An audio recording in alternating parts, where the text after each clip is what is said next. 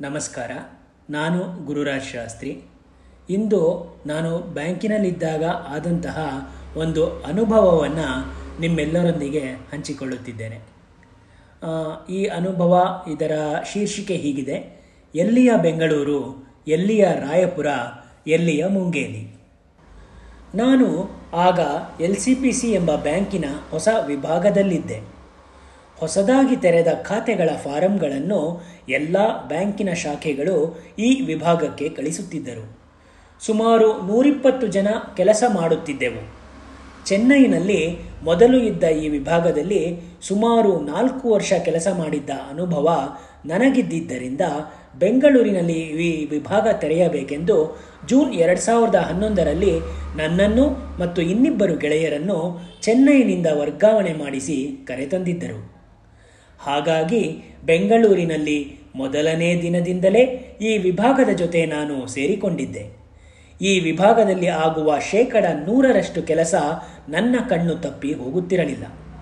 ಗ್ರಾಹಕರ ವಿವರಗಳನ್ನು, ಅವರ ಖಾತೆ ಫಾರಂಗಳನ್ನು ನೋಡಿ ಕಂಪ್ಯೂಟರ್ನಲ್ಲಿ ತುಂಬುವುದು ಈ ವಿಭಾಗದ ಒಂದು ಕೆಲಸವಾದರೆ ಮತ್ತೊಂದು ಕೆಲಸ ಕರ್ನಾಟಕ ರಾಜ್ಯದ ನಮ್ಮ ಎಲ್ಲ ಗ್ರಾಹಕರ ಚೆಕ್ ಬುಕ್ ನಮ್ಮ ಕಚೇರಿಯಲ್ಲೇ ಮುದ್ರಣವಾಗುತ್ತಿತ್ತು. ಹೀಗಾಗಿ ಕಚೇರಿಗೆ ದಿನದ ಇಪ್ಪತ್ನಾಲ್ಕು ಗಂಟೆಯೂ ಭದ್ರತೆ ಇತ್ತು.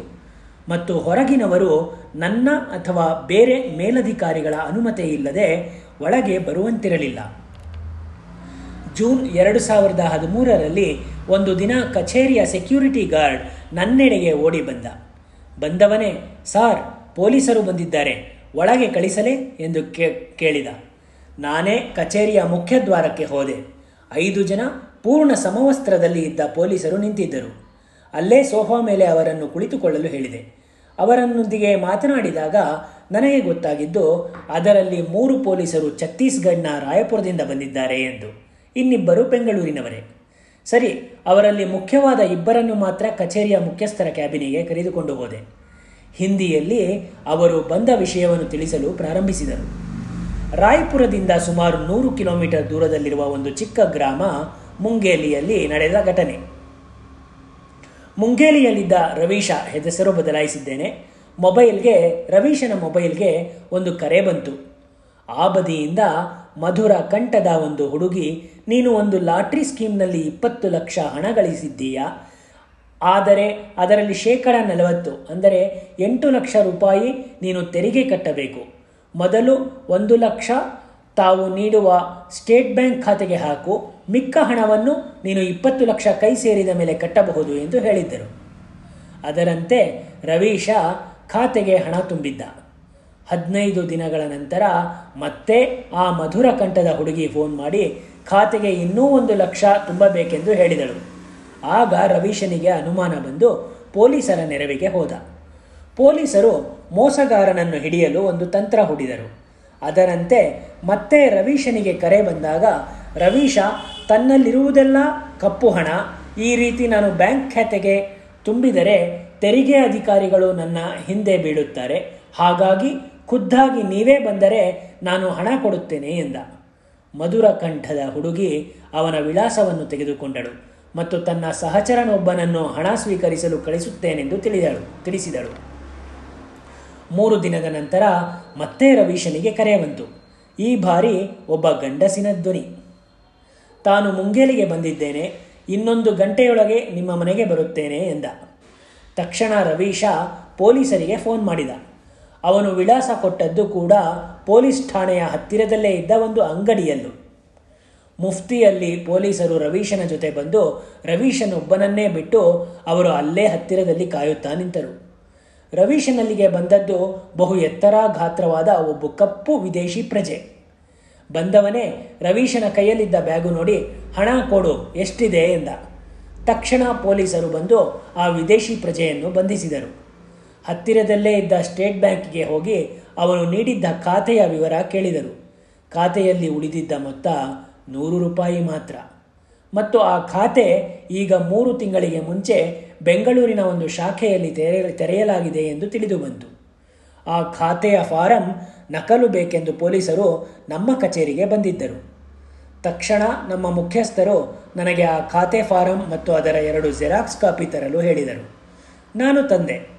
ಪೊಲೀಸರು ನಕಲು ಕಾಪಿಯನ್ನು ತೆಗೆದುಕೊಂಡು ಅದರಲ್ಲಿ ನಮ್ಮ ಎ ಜಿ ಎಂ ಸಹಿ ಹಾಕಿಸಿ ಒರಿಜಿನಲ್ ನಮಗೆ ವಾಪಸ್ ಮಾಡಿ ಅದನ್ನು ಸುರಕ್ಷಿತವಾಗಿ ಇಡಬೇಕೆಂದು ಹೇಳಿದರು.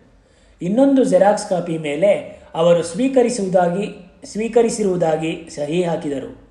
ಒಂದು ಬಿಳಿ ಹಾಳೆಯಲ್ಲಿ ಒರಿಜಿನಲ್ ಫಾರಂ ಕಚೇರಿಯ ಮುಖ್ಯಸ್ಥರಲ್ಲೇ ಕೊಟ್ಟಿರುವುದಾಗಿ ಬರೆದು ಕಚೇರಿಯ ಮುಖ್ಯಸ್ಥರಿಗೆ ಸಹಿ ಹಾಕಲು ಹೇಳಿದರು. ಮತ್ತು ಅದಕ್ಕೆ ಸಾಕ್ಷಿಯಾಗಿ ನಾನು ಸಹಿ ಹಾಕಿದೆ. ಡಿಸೆಂಬರ್ ಎರಡು ಸಾವಿರದ ಹದಿಮೂರರಲ್ಲಿ, ಅಂದರೆ ಆರು ತಿಂಗಳ ನಂತರ ನನಗೆ ಮತ್ತು ನನಗೆ ಮತ್ತು ಕಚೇರಿಯ ಮುಖ್ಯಸ್ಥರಿಗೆ ಮುಂಗೇಲಿಯಿಂದ ಕೋರ್ಟ್ ನೋಟಿಸ್ ಬಂತು. ತಮ್ಮ ವಶದಲ್ಲಿರುವ ಖಾತಾ ಫಾರಂನ ನಕಲು ನಮ್ಮ ಒಂದು ಕೇಸ್ಗೆ ಪೊಲೀಸರು ಹಾಜರುಪಡಿಸಿದ್ದಾರೆ. ಅವರು ನೀಡಿರುವ ಫಾರಂ ಮತ್ತು ನಿಮ್ಮಲ್ಲಿರುವ ಒರಿಜಿನಲ್ ಫಾರಂ ಒಂದೇ ಎಂದು ದೃಢೀಕರಿಸಲು ಮುಂಗೇಲಿ ಕೋರ್ಟ್ಗೆ ಹಾಜರಾಗಬೇಕೆಂದಿತ್ತು. ತಕ್ಷಣ ನಮ್ಮ ಸ್ಥಳೀಯ ಪ್ರಧಾನ ಕಚೇರಿಯ ಕಾನೂನು ವಿಭಾಗಕ್ಕೆ ಫೋನ್ ಮಾಡಿದೆ. ಅವರಿಗೆ ಈಗಾಗಲೇ ಈ ವಿಷಯ ನಮ್ಮ ಬ್ಯಾಂಕಿನ ಮುಂಗೇರಿ ಶಾಖೆಯಿಂದ ತಿಳಿದಿತ್ತು. ಮತ್ತು ನಮಗೆ ಅಲ್ಲಿನ ತಮ್ಮ ಬ್ಯಾಂಕಿನ ಪರವಾಗಿ ಇರುವ ಲಾಯರ್ ಶುಕ್ಲಾ ಅವರನ್ನು ಸಂಪರ್ಕಿಸಲು ಹೇಳಿ ಅವರ ಮೊಬೈಲ್ ನಂಬರ್ ಕೊಟ್ಟರು. ಬ್ಯಾಂಕ್ ಕೆಲಸಕ್ಕಾಗಿ ಕೋರ್ಟ್ ನೋಟಿಸ್ ಪಡೆದದ್ದು ನಾನು ಇದೇ ಮೊದಲು. ಸರಿ, ಶುಕ್ಲಾ ಅವರಿಗೆ ಫೋನ್ ಮಾಡಿದೆ. ಸಮಾಧಾನದಿಂದ ಉತ್ತರಿಸಿದ ಶುಕ್ಲಾರವರು, ಮಾತುಗಳ, ಶುಕ್ಲಾರವರ ಮಾತುಗಳಿಂದ ನಮಗೆ ಅರ್ಧ ಕೆಲಸವೇ ಮುಗಿಯಿತೇನೋ ಎಂಬಂತಾಯಿತು. ರಾಯಪುರಕ್ಕೆ ಬೆಳಗ್ಗೆ ಆರು ಗಂಟೆಗೆ ಹೊರಡುವ ವಿಮಾನದಲ್ಲಿ ಪ್ರಯಾಣಿಸಿ ಅಲ್ಲಿಂದ ಒಂದು ದಿನ ಪೂರ್ತಿಗೆ ಟ್ಯಾಕ್ಸಿ ಬಾಡಿಗೆಗೆ ಪಡೆದು ಮುಂಗೇಲಿಗೆ ಹೋಗಿ ಬರುವುದೆಂದು ನಿರ್ಧರಿಸಿದೆವು. ಆದರೆ ಕೋರ್ಟಿನಲ್ಲಿ ನಮ್ಮ ಕೆಲಸ ಎಷ್ಟು ಹೊತ್ತಿಗೆ ಮುಗಿಯಬಹುದೆಂಬ ಅಂದಾಜು ನಮಗೆ ಇಲ್ಲದ್ದರಿಂದ ವಾಪಸ್ ಬರಲು ಮಾರನೇ ದಿನಕ್ಕೆ ವಿಮಾನ ಕಾಯ್ದಿರಿಸಿದೆವು. ರಾಯಪುರದ ಮೇಯರ್ ಕಿರಣ್ಮಯಿ ನಾಯಕ್, ಅಂದರೆ ಕಿರಣ್ ದೀದಿ ಎಂದು ನಾವು ಅವ್ರನ್ನ ಕರಿತಾ ಇದ್ವಿ ಕಿರಣ್ ದೀದಿ ನನ್ನೊಂದಿಗೆ ಎರಡು ಸಾವಿರದ ಹತ್ತನೇ ಇಸವಿಯಲ್ಲಿ ಕೈಲಾಸ ಮಾನಸ ಸರೋವರ ಯಾತ್ರೆಗೆ ಬಂದದ್ದು ನೆನಪಾಯಿತು. ಅವರಿಗೆ ಫೋನ್ ಮಾಡಿ ನನ್ನ ಪ್ರಯಾಣದ ವಿಚಾರ ತಿಳಿಸಿದೆ. ಅವರ ಮೂಲಕ ಸರ್ಕಾರದ ಒಂದು ಅತಿಥಿ ಗೃಹದಲ್ಲಿ ನಮಗೆ ಉಳಿದುಕೊಳ್ಳಲು ವ್ಯವಸ್ಥೆ ಮಾಡಿದರು. ಕೋರ್ಟ್ ಕೆಲಸ ಮುಗಿದ ಮೇಲೆ ಅವರೊಂದಿಗೆ ಅಂದು ರಾತ್ರಿ ಊಟಕ್ಕೆ ಬರಲು ಆಹ್ವಾನವಿತ್ತರು.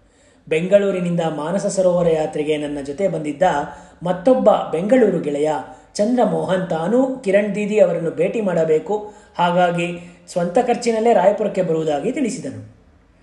ಈ ಕೈಲಾಸ ಮಾನಸ ಸರೋವರ ಯಾತ್ರೆಯೇ ಹಾಗೆ. ಭಾರತದ ಮೂಲೆ ಮೂಲೆಯಿಂದ ಬರುವ ಯಾತ್ರಿಗಳು ದೆಹಲಿಯಲ್ಲಿ ಸೇರಿ ನಂತರ ಪರಿಚಯವಾಗಿ ಮೂವತ್ತ್ಮೂರು ದಿನಗಳ ನೂರ ಅರವತ್ತ್ಮೂರು ಕಿಲೋಮೀಟರ್ ಚಾರಣ ಇರುವ ಯಾತ್ರೆ ಮುಗಿಸುತ್ತಾರೆ. ಯಾತ್ರೆಯ ಕೊನೆಗೆ ಒಂದು ಬ್ಯಾಚಿನ ಎಲ್ಲ ಎಪ್ಪತ್ತು ಜನ ಒಂದೇ ಕುಟುಂಬದಂತೆ ಆಗಿರುತ್ತಾರೆ. ಹಾಗೆಯೇ ಪರಿಚಯವಾಗಿದ್ದವರು ರಾಯಪುರದ ಮೇಯರ್ ಶ್ರೀಮತಿ ಕಿರಣ್ಮಯಿ ನಾಯಕ್. ಸರಿ, ಮುಂಗೇಲಿ ಪ್ರಯಾಣದ ದಿನ ಬಂತು. ನಾನು ಮತ್ತು ನನ್ನ ಎ ಜಿ ಎಂ ಪೂರ್ವ ನಿಯೋಜಿತವಾದಂತೆ ರಾಯಪುರ ತಲುಪಿ ಮುಂಗೇಲಿಗೆ ಕಾರಿನಲ್ಲಿ ಹೊರಟೆವು. ಜೊತೆಗೆ ಚಂದ್ರಮೋಹನ್ ಕೂಡ ಬಂದರು. ಮುಂಗೇಲಿ ನಮ್ಮ ರಾಮನಗರದಂತೆ ಒಂದು ಚಿಕ್ಕ ಗ್ರಾಮ. ಅಲ್ಲಿ ಕೋರ್ಟ್ ಹತ್ತಿರ ಹೋಗುತ್ತಿದ್ದಂತೆ ಲಾಯರ್ ಶುಕ್ಲಾ ಅವರಿಗೆ ಫೋನ್ ಮಾಡಿದೆ. ಅವರು ನಮ್ಮ ಕಾರ್ ಮುಂದೆ ಬಂದರು. ಬಿಳಿ ಸಮವಸ್ತ್ರದಲ್ಲಿದ್ದು ಸುಮಾರು ಅರವತ್ತು ವರ್ಷದವರಂತೆ ಕಾಣುತ್ತಿದ್ದು, ಒಳ್ಳೆ ಕಳೆ ಇದ್ದು ಹಣೆಯ ಮೇಲಿನ ವಿಭೂತಿ ಕುಂಕುಮ ಗಮನಿಸಿದರೆ ಅವರು ಆಗ ತಾನೇ ದೇವರ ಪೂಜೆ ಮುಗಿಸಿಕೊಂಡು ಬಂದಿರುವುದು ತಿಳಿಯುತ್ತಿತ್ತು. ಮನೆಗೆ ಬಂದ ಆತ್ಮೀಯ ಬಂಧುಗಳಂತೆ ನಮ್ಮನ್ನು ವಿಚಾರಿಸಿಕೊಳ್ಳುತ್ತಾ ಕೋರ್ಟಿನ ಆವರಣದಲ್ಲಿದ್ದ ಚಿಕ್ಕ ಹೋಟೆಲ್ ಒಂದಕ್ಕೆ ಕರೆದುಕೊಂಡು ಹೋಗಿ ಕಾಫಿ ಹಾಗೂ ಉಪಹಾರ ಮಾಡಿಸಿದರು. ನಾವು ತಿಂದ ಉಪಹಾರಕ್ಕೆ ಹಣ ಕೊಡಲು ನಮಗೆ ಬಿಡಲಿಲ್ಲ. ಅಲ್ಲಿಂದ ನೇರ ಕೋರ್ಟಿನ ಆವರಣದಲ್ಲಿದ್ದ ಅವರ ಕೊಠಡಿಗೆ ಕರೆದುಕೊಂಡು ಹೋದರು. ಅಲ್ಲಿ ಅವರ ಲಾಯರ್ ಶಿಷ್ಯನನ್ನು ಪರಿಚಯ ಮಾಡಿಕೊಟ್ಟು, ಇವನೇ ನಿಮಗೆ ಪ್ರಶ್ನೆಗಳನ್ನು ಕೇಳುವುದು ಎಂದು ಹೇಳಿ, ಇವರು ಬೆಂಗಳೂರಿಗೆ ವಾಪಸ್ ಹೋಗಬೇಕಿದೆ, ಬೇಗನೆ ಕೇಸ್ ಮುಗಿಸಿ ಕಳಿಸು ಎಂದು ಹೇಳಿದರು. ಹನ್ನೆರಡು ಗಂಟೆಗೆ ಕೇಸ್ ಪ್ರಾರಂಭವಾಯಿತು. ಮೊದಲು ನಮ್ಮ ಎ ಜಿ ಎಂ ರವರನ್ನು ಕಟಕಟೆಯ ಕರೆದರು.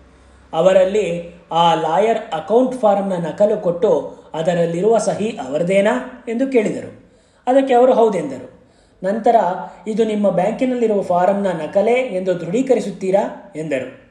ಅವರು, ನಾವು ಬೆಂಗಳೂರಿನಿಂದ ತೆಗೆದುಕೊಂಡು ಹೋಗಿದ್ದ ಮತ್ತೊಂದು ನಕಲನ್ನು ಅದರೊಂದಿಗೆ ಹೋಲಿಕೆ ಮಾಡಿ, ಹೌದು, ಇದು ನಮ್ಮಲ್ಲಿರುವ ಫಾರಂನ ನಕಲೆ ಎಂದರು. ಸರಿ, ನೀವು ಇನ್ನು ಹೋಗಬಹುದು ಎಂದರು.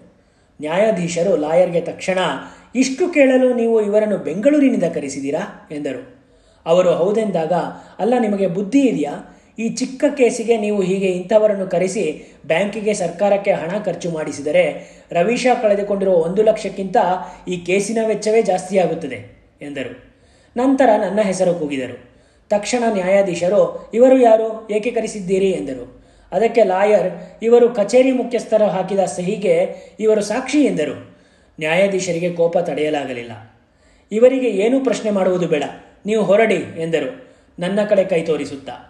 ನಾನು ಕಟಕಟೆಯಿಂದ ಇಳಿಯುತ್ತಿದ್ದಂತೆ ಭಿಕ್ಷುಕನಂತೆ ಕಾಣುತ್ತಿದ್ದ ಒಬ್ಬ ವಿದೇಶಿ ಪ್ರಜೆಯನ್ನು ಕೋರ್ಟಿಗೆ ಕರೆತಂದರು. ನ್ಯಾಯಾಧೀಶರು ನನ್ನ ಕಡೆ ನೋಡುತ್ತಾ, ಎಲ್ಲಿಯ ಮುಂಗೇಲಿ, ಎಲ್ಲಿಯ ಬೆಂಗಳೂರು? ನಿಮಗೆ ಮುಂಗೇರಿ ದರ್ಶನ ಮಾಡಿಸಿದ ಈ ವಿದೇಶಿ ಪ್ರಜೆಗೆ ಒಮ್ಮೆ ಕೈ ಕುಲುಕಿ ಹೋಗಿ ಎಂದು ನಕ್ಕರು. ಆ ವಿದೇಶಿ ಪ್ರಜೆಯೋ, ನೋಡಿದವರಿಗೆಲ್ಲ ಸಿಟಿ ಮಾರ್ಕೆಟಿನ ಭಿಕ್ಷುಕರಂತೆ ನಮಸ್ತೆ ನಮಸ್ತೆ ಎನ್ನುತ್ತಾ ಕೈ ಜೋಡಿಸಿ ನಮಸ್ಕಾರ ಮಾಡುತ್ತಿದ್ದ. ಅವನಿಗೆ ಕೈ ಕುಲುಕಿ ಹೊರಗೆ ಬಂದೆ. ನಮ್ಮ ಕಚೇರಿಗೆ ಬಂದಿದ್ದ ಪೊಲೀಸರು ಅಲ್ಲಿದ್ದರು. ನಾನು ಅವರಿಗೆ, ಏನು ಸರ್? ಎತ್ತರ ಗಾತ್ರದ ವಿದೇಶ ಪ್ರಜೆ ಎಂದಿರಿ? ವಿದೇಶಿ ಪ್ರಜೆ ಎಂದಿದ್ದೀರಿ? ಅಂದೆ. ಇವ ನೋಡಿದ್ದರೆ ಹೀಗಿದ್ದಾನೆ? ಎಂದೆ. ಅದಕ್ಕೆ ಅವರು, ಅವನಿಗೆ ಜೈಲಿನಲ್ಲಿ ಆರು ತಿಂಗಳಿನಿಂದ ಕೊಟ್ಟ ಸಸ್ಯಾಹಾರ ಊಟದ ಪ್ರಭಾವ ಎಂದು ನಕ್ಕರು. ನಂತರ ಶುಕ್ಲಾರವರ ಕೊಠಡಿಗೆ ಹೋದೆವು. ಅವರಿಗೆ ಅಂದು ಮೂರು ಕೇಸುಗಳಿದ್ದವು. ಅದನ್ನು ಅವರು ತಿಳಿಸಿ, ಇಂದು ನಾನು ನಿಮ್ಮನ್ನು ಊಟಕ್ಕೆ ಕರೆದುಕೊಂಡು ಹೋಗಲು ಸಾಧ್ಯವಾಗುತ್ತಿಲ್ಲ, ಕ್ಷಮಿಸಿ ಎಂದರು. ನಮ್ಮ ಕಡೆಯಿಂದ ಶುಕ್ಲಾರವರಿಗೆ ಎಷ್ಟು ಹಣ ನೀಡಬೇಕೆಂದು ಕೇಳಿದೆವು. ಅದಕ್ಕೆ ಅವರು, ನಾನು ಬದುಕುತ್ತಿರುವುದೇ ಸ್ಟೇಟ್ ಬ್ಯಾಂಕ್ನಿಂದಾಗಿ. ಸರಿಯಾಗಿ ನೋಡಿದರೆ ನಾನು ನಿಮ್ಮನ್ನು ನನ್ನ ಮನೆಗೆ ಊಟಕ್ಕೆ ಕರೆದುಕೊಂಡು ಹೋಗಿ ಉಪಚರಿಸಬೇಕು. ಹಣ ಬೇಡವೆಂದು ನಿರಾಕರಿಸಿದರು. ನಾವು ತೊಂದರೆ ಇಲ್ಲ, ಆದರೆ ರಾ ದಾರಿಯಲ್ಲಿ ಯಾವುದಾದರೂ ಸಸ್ಯಾಹಾರಿ ಹೋಟೆಲ್ ಇದ್ದರೆ ತಿಳಿಸಿ ಎಂದೆವು. ಅವರು ಅಲ್ಲಿಂದ ಮೂವತ್ತು ಕಿಲೋಮೀಟರ್ ದೂರದಲ್ಲಿರುವ ಪತಂಜಲಿ ಆಶ್ರಮದ ಭಕ್ತರು ನಡೆಸುವ ಹೋಟೆಲ್ ಬಗ್ಗೆ ನಮ್ಮ ಡ್ರೈವರ್ಗೆ ತಿಳಿಸಿದರು. ಒಟ್ಟು ನಲವತ್ತೈದು ನಿಮಿಷದಲ್ಲಿ ನಮ್ಮ ಕೋರ್ಟ್ ಕೆಲಸ ಮುಗಿದಿತ್ತು. ರಾಯಪುರದ ಕಡೆಗೆ ನಮ್ಮ ಪ್ರಯಾಣ ಬೆಳೆಸಿ ದಾರಿ ಮಧ್ಯದಲ್ಲಿ ಶುಕ್ಲಾರವರು ಹೇಳಿದ ಹೋಟೆಲಿನಲ್ಲಿ ಊಟ ಮಾಡಿದೆವು. ಸಂಜೆ ನಾಲ್ಕು ಗಂಟೆಗೆ ರಾಯಪುರ ತಲುಪಿದೆವು. ನಾನು ಕಿರಣ್ ದೀದಿಗೆ ಫೋನ್ ಮಾಡಿದೆ. ಐದು ನಿಮಿಷದಲ್ಲಿ ನಮ್ಮನ್ನು ಮೇಯರ್ ಕಚೇರಿಗೆ ಕರೆದುಕೊಂಡು ಹೋಗಲು ಕಟ್ಟುಮಸ್ತಾಗಿದ್ದ ಐದಾರು ಜನ ಬಂದರು. ನಮ್ಮ ಎ ಜಿ ಎಂಗೆ ತಲೆನೋವಿದ್ದುದರಿಂದ ಅವರು ಅತಿಥಿ ಗೃಹದಲ್ಲೇ ಉಳಿದರು. ಹಾಗಾಗಿ ನಾನು ಮತ್ತು ಚಂದ್ರಮೋಹನ್ ಮಾತ್ರ ಕಾರಿಗೆ ಹತ್ತಿದೆವು. ಅಲ್ಲಿ ಮೇಯರ್ ಆಫೀಸ್ನಲ್ಲಿ ಸಾಕಷ್ಟು ಜನ ಕಿರಣ್ ದೀದಿ ಅವರ ಕಾಲಿಗೆ ಬಿದ್ದು ನಮಸ್ಕಾರ ಮಾಡುತ್ತಿರುವುದು ಕಂಡೆ. ನನ್ನನ್ನು ನೋಡಿದೊಡನೆ ಗುರುಬಾಯ್ ಎನ್ನುತ್ತಾ ಬಂದು ಅಪ್ಪಿಕೊಂಡರು. ಸಾಮಾನ್ಯವಾಗಿ ಕೈಲಾಸ ಮಾನಸ ಸರೋವರ ಯಾತ್ರೆಯ ನಂತರ ನಾವು ಯಾತ್ರಿಗಳು ಫೋನಿನಲ್ಲಿ ಮಾತನಾಡುತ್ತಿರುತ್ತೇವೆ, ಆದರೆ ಮುಖಾಮುಖಿಯಾಗಿ ಯಾರೂ ಒಬ್ಬರನ್ನೊಬ್ಬರು ಭೇಟಿಯೇ ಆಗುವುದಿಲ್ಲ. ಭೇಟಿಯಾದರೂ ತುಂಬ ಕಡಿಮೆ. ನಮ್ಮಿಬ್ಬರ ಕಣ್ಗಳಲ್ಲಿ ಈ ಭೇಟಿಯಿಂದ ಆನಂದ ಬಾಷ್ಪ ಹರಿದಿತ್ತು. ಸುತ್ತಲೂ ಇದ್ದವರಿಗೆಲ್ಲ ಆಶ್ಚರ್ಯ. ಸಾಕಷ್ಟು ಜನರಿಗೆ ಏಕೆಂದು ಗೊತ್ತಿರಲಿಲ್ಲ. ರಾತ್ರಿ ಕಿರಣ್ ದೀದಿ ಮನೆಯಲ್ಲೇ ಶುದ್ಧ ಸಸ್ಯಾಹಾರಿ ಭೋಜನ. ಅವರ ಮನೆಯವರೆಲ್ಲರ ಪರಿಚಯವಾಯಿತು. ಸುಮಾರು ಹನ್ನೊಂದು ಗಂಟೆಯ ಗಂಟೆಯ ತನಕ ಮಾತನಾಡಿ ನಂತರ ಹೊರಡುವುದಾಗಿ ತಿಳಿಸಿದೆ. ಆಗ ಕಿರಣ್ ದೀದಿ ಬಾಯಲ್ಲಿ ಬಂದ ಮಾತು, ಎಲ್ಲಿಯ ಬೆಂಗಳೂರು? ಎಲ್ಲಿಯ ರಾಯಪುರ? ಎಲ್ಲಿಯ ಮುಂಗೇಲಿ? ಅವರ ಮಾತಿಗೆ ನಾನು, ಎಲ್ಲಿಯ ಶುಕ್ಲ, ಎಲ್ಲಿಯ ರಿವೀಶ, ಎಲ್ಲಿಯ ವಿದೇಶಿ ಪ್ರಜೆ ಎಂದು ಸೇರಿಸಿದೆ. ಧನ್ಯವಾದಗಳು.